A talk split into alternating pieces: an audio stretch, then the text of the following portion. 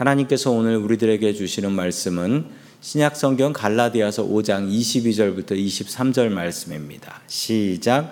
오직 성령의 열매는 사랑과 희락과 화평과 오래 참음과 자비와 양성과 충성과 온유와 절제니 이 같은 것을 금지할 법이 없느니라. 아멘. 자, 오늘 하나님의 말씀을 통해서 같이 은혜 나누길 소망합니다. 하나님의 사랑을 본받으라 라는 말씀으로 하나님의 말씀을 나누도록 하겠습니다. 우리는 계속해서 성령의 아홉 가지 열매, 그 첫 번째 열매의 시간입니다. 우리에게 있는 은사는 무엇인가, 있는 성품은 무엇인가, 그리고 없는 것은 무엇인가, 우리 같이 찾아보면서 주님의 마음을 배우고 또한 성령의 충만함으로 우리들 삶 가운데 열매 맺는 삶을 살길 소망합니다. 첫 번째 열매는 사랑입니다. 우리는 모두 사랑을 해 보았습니다. 사랑을 해서 결혼을 했고 또 자녀들을 낳아서 사랑을 하고 있습니다. 자, 그런데 우리의 사랑이 무엇인가 문제가 있습니다.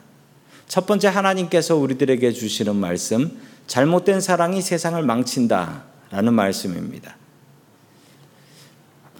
너무나 사랑이 넘쳐서 망하는 나라가 있다고 합니다. 전 세계에 너무나 사랑이 넘쳐서 망하는 나라. 어느 나라냐면 한국입니다. 제가 작년에 한국에 가서 커피 한 잔을 마시려고 카페에 들어갔습니다. 카페에 들어갔더니 뭐 미국에서는 카페 가서 커피 한 잔 마시려고 그러면은 뭐 별 얘기 없잖아요. 그런데 카페에 들어가서 뭘 좀 시키려고 하니까 일하는 여자 직원이 어, 저를 향해서 이렇게 외쳤습니다. 뭐라고 외쳤냐면 사랑합니다 고객님 이렇게 외치더라고요. 사랑합니다 고객님. 깜짝 놀랐습니다. 저 여자분이 왜 나한테 저런 고백을 하나? 저는 아주 당황스러웠습니다. 아니, 생전 처음 본 여자분이 왜 저한테 사랑합니다, 고객님 그러면서 외칠까요? 한국은 정말 사랑이 넘치는 나라라서 그런 걸까요? 요즘 한국에 있는 선생님들이 아주 고난을 당하고 있다고 합니다. 예전에는 상상도 못했던 일인데 선생님들이 학부모들과 학생들한테 학대를 당하고 있다는 거예요. 선생님들이 학교에서 숙제 검사를 못 한대요. 숙제 검사를 하면 숙제 안 해온 아이들의 마음이 상하기 때문에 그건 아동학대라는 거죠. 그래서 숙제 검사를 못 한대요. 그리고 숙제 좀 많이 내면 학부모님들이 막 연락 오고 애가 숙제가 많아가지고 상처를 받았으니까 선생님이 와서 사과하라고 막 뭐 이런 데입니다. 부모님들이 자기 자녀를 너무 사랑해서 너무 많이 희생하시고 대신 선생님들을 너무 괴롭혀서 뭐 잊을만 하면 선생님들이 그 괴롭힘에 못 이겨서 자살했다라는 뉴스가 나오는데 이게 진짜 한국 뉴스가 맞나? 이 생각을 합니다.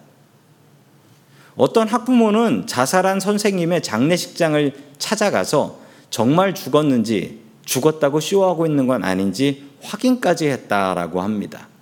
왜 그렇게 확인했냐고요? 시간이 남아 돌아서 그런 게 아니라 내 자식을 너무나 사랑하기 때문에 남을 이토록 고통스럽게 하는 것이죠.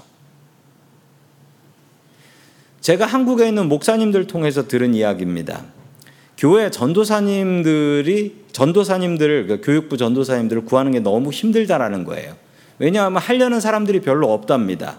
왜 그러냐면 교회 학교에서도 전도사님이 뭐 요절을 외워라, 요절 암송 대회를 하겠다라고 하면 애들이 스트레스 받으니까 그거 못하게 하고 달란트 나눠주는 것도 아니 잘한 대로 주지 말고 똑같이 다 나눠주라고 뭐 이런 식으로 해서 학부모들의 등살에 못 이겨서 전도사님들이 사명을 버리고 편의점 알바를 하고 있다 이 얘기를 듣고서 아, 제가 마음이 너무 아팠어요. 너무나 자식을 사랑해서 너무나 자식을 사랑해서 사랑이 다 좋은 게 아니더라라는 거예요.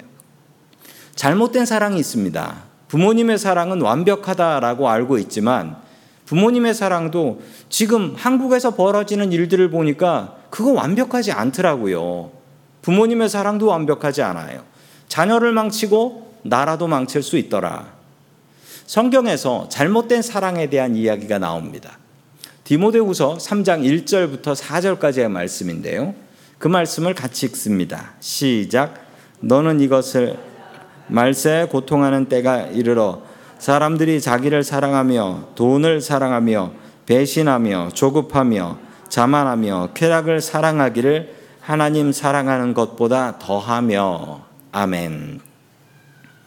오늘 말씀을 보면 사람들의 잘못된 사랑의 대상이 나옵니다. 말세가 되면 세상 끝날이 오면 사람들의 사랑이 넘친다라는 거예요. 근데 그 사랑의 대상이 첫 번째로는 자기 자신을 사랑한다라는 거예요. 정말 성경의 말씀대로 되어가고 있습니다. 자기를 사랑하는 것이 무엇이 문제일까요? 뭐 자기를 비하하고 자존감이 약하고 이건 문제가 있죠. 근데 자기를 사랑하는 사람들한테도 문제가 있더라는 거예요. 뭐냐 하면 역시 한국의 이야기인데 한국의 젊은이들이 자신을 너무 사랑한대요.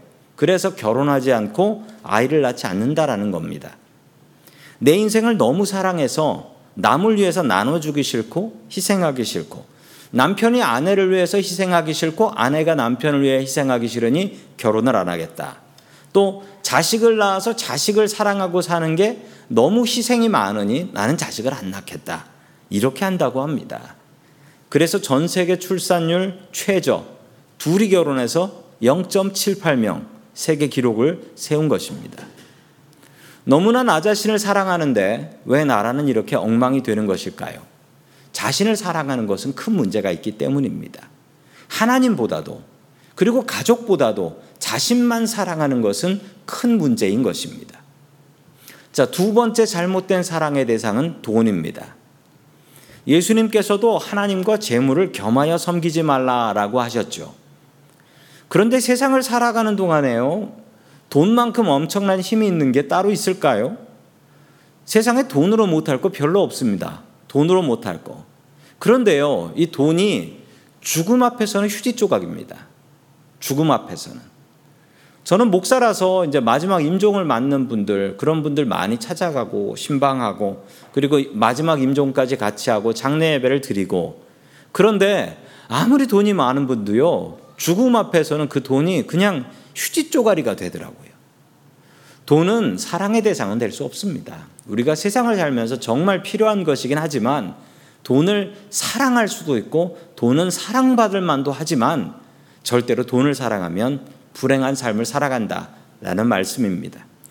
또 세 번째 사랑하면 안 되는 것 쾌락을 사랑한다. 쾌락을 사랑한다. 아 이건 정말 우리 샌프란시스코에서는 쉽게 볼 수 있는 일이죠. 시내 길을 나가 보면 쾌락을 사랑하는 사람들이 아주 길가에 널려 있습니다. 길가에 널려 있어요. 그 펜타놀이라고 하는 강력한 마약이죠. 그 마약, 그 쾌락을 사랑해서 집도 떠나고 직장도 버리고 가족도 떠나서 길거리에서 쾌락을 즐기는 사람들이 얼마나 많은지 모릅니다.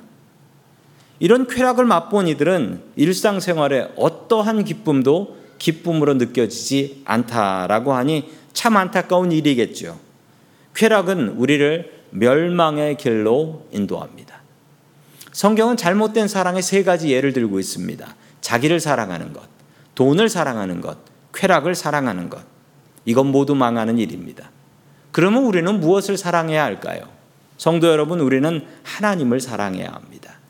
하나님을 사랑해서 탈난 사람 없고 하나님 사랑해서 행복하게 살지 않은 사람 없습니다. 하나님을 사랑하고 하나님을 두려워하는 저와 성도님들 될 수 있기를 주의 이름으로 간절히 축원합니다. 아멘. 두 번째 하나님께서 우리들에게 주시는 말씀은 하나님의 사랑을 본받으라라는 말씀입니다. 하나님의 사랑을 본받으라. 고린도전서 13장은 사랑장입니다. 우리가 어떻게 사랑하며 살아야 되는지를 잘 알려주시는 하나님의 말씀이지요. 그 중에서 제대로 된 사랑에 대한 이야기, 말씀이 여기에 있습니다. 고린도전서 13장 7절의 말씀 같이 봅니다. 시작. 모든 것을 참으며, 모든 것을 믿으며, 모든 것을 바라며, 모든 것을 견디느니라. 아멘. 참 귀한 말씀이고 우리 고린도전서 13장은 너무나 유명한 말씀이고 통째로 다 암송하는 분도 있을 정도로 성도 여러분 바른 사랑이란 어떤 것일까요? 고린도전서 13장에 보면 하지 않는 것들에 대한 리스트가 쭉 나오면서 하는 것에 대한 리스트가 나오는데 그 리스트 사랑하면 어떤가? 첫 번째는 모든 것을 참는다라고 하는데 보면은 모든 것을 참는다, 모든 것을 견딘다. 똑같은 말 같은데 반복되어 있단 말이죠. 그래서 제가 이 말을 다른 성경에서 찾아보니까 세번역 성경에서는 조금 다르게 번역돼 있고 영어 성경도 좀 다르게 번역이 돼 있어요. 자, 우리 같이 세번역 성경의 말씀을 같이 읽습니다. 시작. 사랑은 모든 것을 덮어주며 모든 것을 믿으며 모든 것을 바라며 모든 것을 견딥니다. 아멘. 조금 더 느낌이 오게 잘 번역을 한 것 같습니다. 사랑은 모든 것을 덮어준다라는 것입니다. 영어 성경에도 보면 protect라고 나오죠. protect. 보호해준다, 덮어준다라는 말입니다. 사랑을 하게 되면은 세상에 사람들의 허물을 덮어줍니다. 세상에 소문을 내지 않습니다. 모르는 사람, 그 나랑 별로 관계 없는 사람의 이야기면 그 사람의 잘못이 있으면 누가 이런 얘기를 했는데 그거 알아? 라고 소문을 냅니다. 그렇게 해요. 그런데 그 사람이 내가 사랑하는 사람이면 그 사람의 잘못을 절대 소문내지 않습니다. 마음 아파하지. 덮어주지. 절대 소문내지 않습니다. 주님께서 우리의 죄를 주님의 피로 덮어서 안 보이게 하신 것처럼 주님께서 우리의 죄를 덮어주신 것처럼 성도 여러분, 우리들은 또한 다른 이들의 잘못, 허물을 덮어줄 수 있어야 합니다. 사랑은 모든 것을 덮어주기 때문입니다. 두 번째 해야 할 일, 제대로 된 사랑은 무엇이냐? 사랑하면 모든 것을 믿는다라는 것입니다. 믿을 만한 일을 해야 믿지. 네가 믿을 만한 일을 하지 않기 때문에 내가 너를 믿지 않는 거야라고 우리는 쉽게 얘기합니다. 그러나 그건 바른 사랑이 아니죠. 하나님께서 우리를 믿어 주셨습니다. 우리는 예배 때마다 기도할 때마다 이 예배당에 앉아 있을 때마다 우리는 회개하며 기도합니다. 다시는 이런 죄를 짓지 않겠다고 하나님 한 주간 동안 제가 너무 게으르게 살았습니다. 다음 주간은 주님의 뜻대로 열심히 살겠습니다. 이렇게 우리는 매주 이 자리에 앉아서 기도를 합니다. 그런데 그 기도를 하고 있는 나 자신도 그 기도를 별로 믿지는 않습니다. 왜냐하면 또 다음 주간도 별로 다르지 않게 살 거라는 우리는 확신이 있기 때문이죠. 내 삶은 별로 변하지 않는다. 나도 나를 안 믿는데 나를 믿어주는 분이 계세요. 하나님이 나를 믿으세요. 우리가 다시 한번 회개하며 주님, 내가 다음 주는 다르게 살겠습니다. 라고 이야기하면 우리 자신도 믿지 않지만 주님께서는 그래, 나는 너를 믿어. 라고 하시며 그 기도 들어주십니다. 성도 여러분, 하나님께서는 우리를 믿어주시는데 어떻게 믿어주시냐면 모든 것을 믿으며 주님께서 우리를 믿어주신 것처럼 우리들도 다른 이들을 믿어주는 사람들 될 수 있기를 주의 이름으로 간절히 축원합니다. 아멘. 세 번째, 사랑하면 해야 되는 것, 모든 것을 바란다라는 것입니다. 성도 여러분, 좋은 관계, 사랑하는 관계, 믿는 관계의 특징이 있는데요. 그런 관계는 부탁할 일이 있으면 그 사람이 생각이 납니다. 아, 이거 그분한테 부탁해야겠다라고 생각을 하죠. 그 사람한테 뭔가 바라는 게 있는 거죠. 우리가 아끼고 사랑하고 가까운 관계가 있으면 우리가 바라는 게 있어요. 바라고 기대하는 게 있습니다. 그렇지만 내가 아끼지도 않고 사랑하지도 않고 친하지도 않은 사람한테는 바랄 게 없어요. 그런 사람한테 바라면 안 됩니다. 뭔가 바라는 관계, 이게 좋은 관계이죠.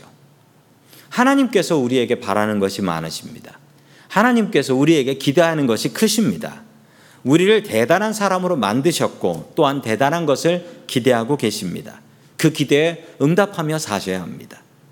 또한 우리는 하나님께 바라는 것이 아주 아주 많아야 합니다. 우리의 기도 시간은 짧을 수가 없습니다.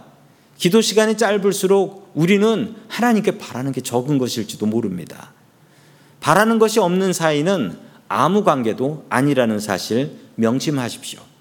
주님 안에서 위대한 것을 바라고 또한 그것을 위해서 기도하고 응답받는 저와 성도님들 될 수 있기를 주의 이름으로 간절히 축원합니다. 아멘. 마지막 네 번째로 사랑을 하면 해야 되는 것. 모든 것을 견딘다라는 것입니다. 이 견딘다라는 말을 헬라어로 찾아보니까 지금 우리가 쓰는 영어의 endure, endure, 견딘다라는 말 딱 그 단어를 쓰고 있더라고요. 예수님을 믿는 사람들, 우리 믿음 있는 사람들한테는 대단한 초능력이 하나 생깁니다. 대단한 초능력이 뭐냐면 무슨 능력이냐면 견디는 능력입니다.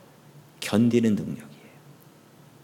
예수 믿으면 우리들에게는 능력이 생기는데 견디는 능력이 생겨요. 세상 사람들은 슬픔과 어려움을 당하면 에이 이거 못 참겠어 욕하고 저주하고 포기하지만 우리 예수 믿는 사람들은 기도하고 참고 견디는 능력이 있습니다. 지치지 않고 기다리면 하나님께서 주시는 기회를 잡을 수 있습니다. 우리가 믿으면 견딜 수 있기 때문이지요. 사랑하면 견딜 수 있습니다. 아무리 힘든 일이 있어도 사랑하면 견딜 수 있습니다. 주님께서 우리를 참아 주신 것처럼 우리도 다른 데를 참고 견뎌야 합니다. 사랑하면 해야 되는 네 가지 것들을 보면서 아, 이것을 보시면서 무슨 생각을 하셨습니까? 그래. 내가 사랑을 안 하니까 이걸 다 안 하는 거야. 라고 생각하시는 분도 있으실 거예요. 성도 여러분, 그렇게 생각하지 마십시오. 덮어주면 사랑하게 되는 거고, 믿으면 사랑하게 되는 거고, 바라면 사랑하게 되는 거고, 견디면 사랑하게 되는 것입니다. 반대로 생각하세요. 우리 가운데 주님께서 주시는 바른 사랑, 우리가 받았으니 우리도 그 사랑을 나누며 살 수 있기를 주님의 이름으로 간절히 축원합니다. 아멘. 다 함께 기도하겠습니다. 우리를 사랑하시는 하나님 아버지, 세상의 수많은 사람들 중에 우리들을 자녀로 선택하여 주시고 사랑하여 주시니 감사드립니다. 그러나 세상 속에서 잘못된 사랑들이 너무나 많이 있습니다. 부부간의 잘못된 사랑으로 가정을 망치고 부모의 잘못된 사랑으로 자녀를 망칩니다. 우리를 사랑하는 하나님의 사랑을 본받는 우리들 될 수 있게 도와주시옵소서.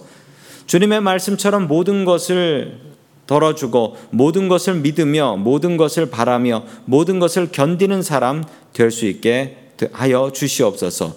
모든 말씀 우리를 사랑하시는 예수 그리스도의 이름으로 기도드립니다. 아멘.